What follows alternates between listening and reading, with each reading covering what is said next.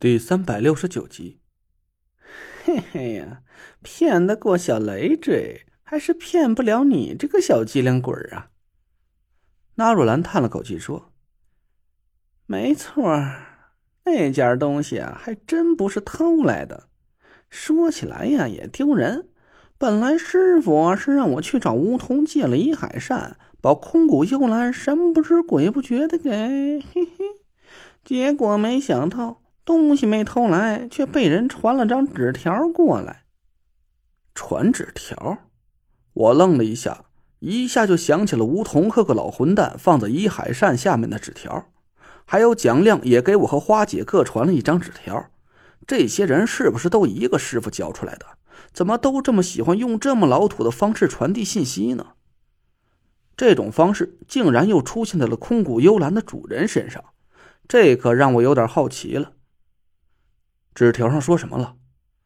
那若兰的脸涨得通红，也也没说什么，就是告诉我别费劲了。既然我喜欢这件东西，过几天他派人给我送到府上。他奶奶的！我差点忍不住笑出声来。我能看得出来，那若兰对这次偷窃的失手很是耿耿于怀，都把他给气得说粗话了。那他送过来了吗？送了呀，不然在拍卖会上怎么会有这件东西的？你那哥哥都失了一次手了，哪儿还好意思再厚着脸皮去偷第二次？我一下就对空谷幽兰的主人来了兴趣，赶紧问纳若兰：“是谁给你送来的？你见着他了吗？”他奶奶！纳若兰又想骂街，他忍了半天才咽下了一口恶气，根本就没见着。第二天一大早，人家委托了一个送货公司把东西给我送来了，还附了一封信，把我给好一顿挤兑。我问纳若兰，那个人是怎么挤兑他的？纳若兰却红着脸不肯说。我早就按耐不住心里熊熊的八卦烈火了，这一个劲儿缠着纳若兰把信给我看看。纳若兰白了我一眼，拉开一个抽屉，拿出一封信来递给了我。还别说。哎，这封信可真是有模有样的，封皮和信笺都是洒金的高档纸质，信的格式和内容也都非常讲究。只是内容挺短的，大致意思是说，听闻那爷喜爱这件翡翠，就委托送货公司把东西送来。价格上啊，人家也不想啰嗦，就按拍卖会的正常流程拍卖，无论最终多少钱成交，都给奇宝局一成的抽头。那其他款项啊？就直接打到送货公司的账上就行了。信上的字迹都是用毛笔写的，一手行楷书法穷劲有力，如行云流水一般。我敢肯定，这不是我认识的人写的。我认识的人写字都和蒋亮差不太多，跟狗爬似的，也包括我师傅在内。信没有落款，我失望的看着拿若兰。这是个高手啊，只可惜不知道他是谁。纳若兰撅着嘴，把信放回抽屉里。我想了想：“你问过送货公司了吗？说不定能打听出那个人的底细。”切！纳若兰白了我一眼，说：“你那哥哥在这方面还有你教啊？我当然问了送货公司，但人家怎么也不肯说货主的身份。我又私下派了人去送货公司摸底儿，结果他奶奶的！”那若兰终于还是忍不住骂了出来，我微微吃了一惊：“不是吧？连你都查不出他的底细？”那若兰黑着脸点了点头。我和田慧文都有点不敢相信，这那若兰在整个中州可算是手眼通天的人物，连他都查不出底细的人，那得有多神秘呀！而且那个神秘人肯定是会风水术的，道行应该还不低，很可能会和那若兰是不相上下，甚至有可能。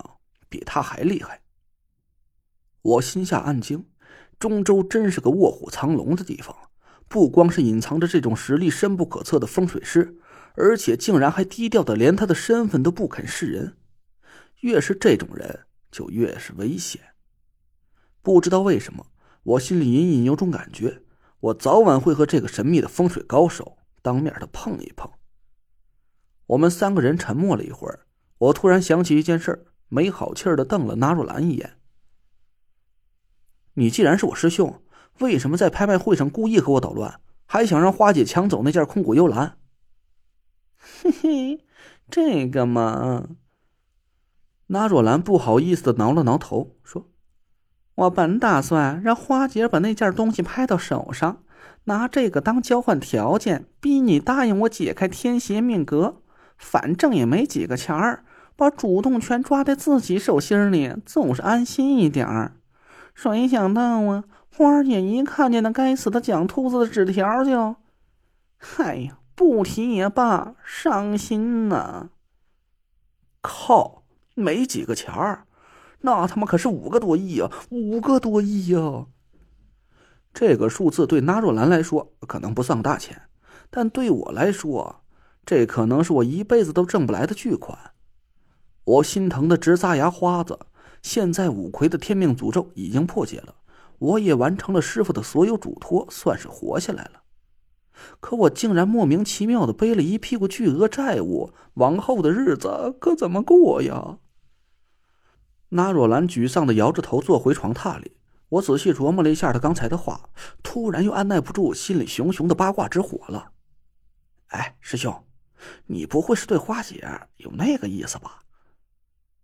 哎呀，你胡说什么呢？人家怎么会对花姐？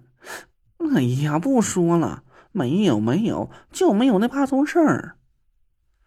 那若兰的神色突然慌乱了起来，她捏着兰花指，一个劲儿的摆手，但她脸上的神色却把她给出卖的干干净净的。我嘿嘿冷笑了一声，绕到她面前，盯着她的眼睛。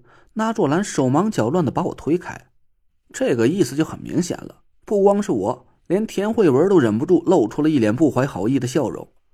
那若兰扭扭捏捏的坐在床榻上，红着脸，低着头，还撕扯着自己的衣角，那神情活像是个刚出嫁的小媳妇似的。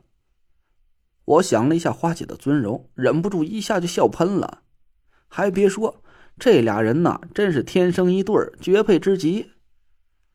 那若兰娘里娘气，肥头大耳，白白胖胖的，而花姐虽然是徐娘半老。却是眉清目秀，身段婀娜，就只是那副大嗓门啊，真够爷们儿。而且这俩人的长处还真是互补。那若兰是靠买卖古董发家的，花姐还正好就是这方面的顶尖专家。这俩人要真是在一起了，那就是天猫配地狗啊，不是贪狼配破军，天生一对儿，地造一双。那若兰幽怨的看了我一眼，我顿时就明白了他的意思。放心吧，师兄，我会尽快找到破解你天邪命格的办法，让你和花姐。嘿嘿。哎呀，小累赘，你讨厌！那若兰捏着小粉拳来捶我的胸口，我又笑着打趣了他几句。那若兰悠悠的叹了口气：“哎，只不过是剃头挑子一头热罢了。人家花姐怎么能看得上我？她对那个蒋秃子……”唉，不提也罢。那若兰黯然的走到窗户边上，看着外面黑黢黢的天空。我和田慧文对看了一眼，告辞离开了那若兰家。返回金祥大酒店取车的时候，我脑子里出现了一个人的模样——蒋亮。